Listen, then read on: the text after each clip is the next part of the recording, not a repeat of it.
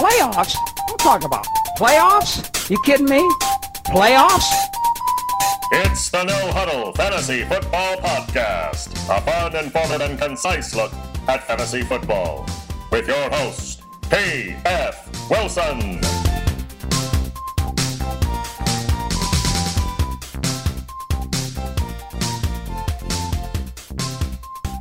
Thank you, Jim Lugers, and welcome once again, everyone, to the No Huddle Fantasy Football Podcast. It is week number 15, and if you're like 80 to 90% of the leagues out there, this is semifinal week for you. Next week is the championship, and only a few of you oddballs have a week 17 championship. I used to be one of the oddballs. I'd like to be one of the oddballs. I'd like a week 17 championship. But anyway, well, again, uh, no guess this week. It's just too hard to track down uh, people that are still, you know, in because if you have a 12 team league, of course, only four people are still left in uh, the playoffs, obviously. So it's kind of hard to track down people. And you know, really, all I can do is advise you on uh, what happened to me this past weekend. I won uh, a tough game.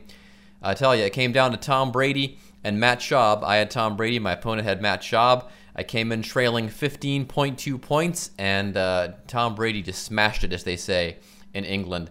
Uh, had some really, really uh, crappy performances, though, along the way. Um, Golden Tate. Okay, let's talk about Golden Tate. Uh, 58 to nothing. Seattle beats Arizona at home in Seattle. Golden Tate gets two points. And according to Yahoo, that's because he, uh, since they jumped out such a big lead, Seattle did, that uh, they didn't have to throw the ball very much, and they even put Matt Flynn in the second half. Well, I figured, well, he'll want to get some rapport with Matt Flynn should they need him in the playoffs, should they get that far. No, not at all. Got caught two passes uh, for a couple of yards. Ahmad Bradshaw uh, banged up his knee. He got knocked out. Uh, he came back a little bit in the first half, but then they just gave the ball to that David Wilson, and he just tore it up. Picked him up on waivers, though, so I'm in good shape either way. Uh, according to Yahoo, Ahmad Bradshaw has a sprained knee, so uh, he's not ruled out for Sunday's game, but his chances of playing are up in the air. So, you know, now what do you do? Do you put David Wilson in there? Do you put Ahmad Bradshaw? Do you maybe put both?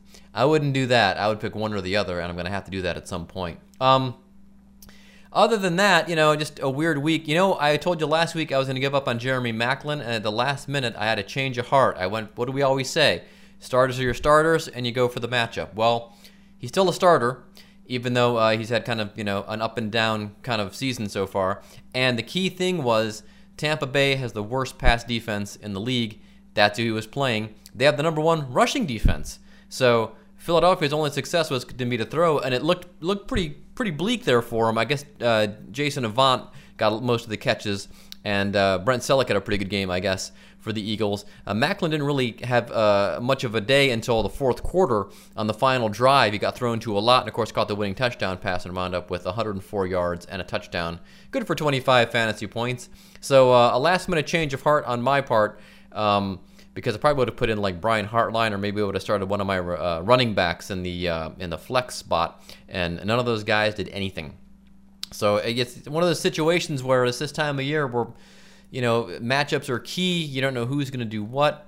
Uh, interestingly, on Thursday night, of course, we have a game between the Cincinnati Bengals. They will be visiting the Philadelphia Eagles and the uh, Bengals are seven and six, still looking for a playoff spot. The Eagles looking to salvage their season and just finish maybe just only a game below 500. And uh, hard to believe the Eagles have a worse record than the Browns. I just noticed that. Uh, other than that, let me see. We can do a little brief around the horn, just some things to look at. Uh, Colts at Texans. Texans really got uh, their their lights knocked out there on Monday night. Uh, the Colts looking pretty good. I don't know if they look good enough to beat the Texans at home, and the Texans really like to really sew up that uh, home field advantage throughout the playoffs. So they'll be very motivated to uh, take care of Andrew Luck and the Colts. I would start all of your Texans, and I'd be a little wary on all of your Colts, um, although they'll probably have to play from behind most of the day, uh, as the Texans had to do against the Patriots on Monday night.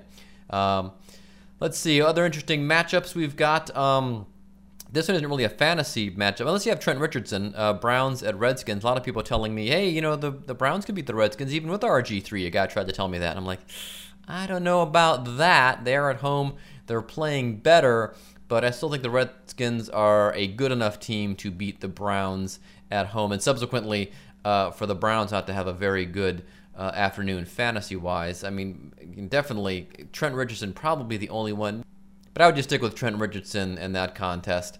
Uh, again, Browns have a lot of good tight ends that they get thrown to, but again, there's just too many of them.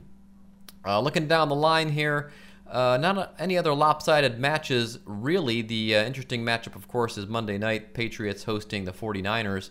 Uh, hopefully, the Patriots are not out of gas as I need uh, another big game from Tom Brady. But um, again, basically, what I've been telling you all along starters your starters, number one. And secondly, look for those matchups because that seems to be uh, the way to go. It isn't foolproof but uh, it seems to be getting the job done. So I won't hold you up any longer. Just wanted to do a drop in briefly and say hello, see how you were doing, just give you some, you know, uh, last minute advice, let you know how uh, my strategy worked out last week, most importantly, because I think it's probably the best measuring stick. That's the best thing I can speak to anyway, as far as setting your rosters here during uh, the playoff season. So again, we have the links on the Podbean page, pfwilson.podbean.com. It gets you to the uh, injury site, it gets you to that NFL ranking site, and right to the NFL team stats. I think it's probably the one thing you should be looking at uh, more than anything else. Uh, when you're setting your fantasy lineup. All right, well, uh, that's going to be it for this abbreviated version. I'll probably talk to you one last time uh, for the championship. Hopefully, I will be in it. We will see. Uh, it's not looking good. Uh, I've got a lot of crappy matchups. My opponent has a lot of good matchups, but I will talk to you next week in either case. Uh, so, other than that, so long and thanks for listening, and good luck in your games. You've been listening to the No Huddle Fantasy Football Podcast with your host, P.F. Wilson. Join us each week for succinct insight into and analysis of all things fantasy football. Thanks for listening.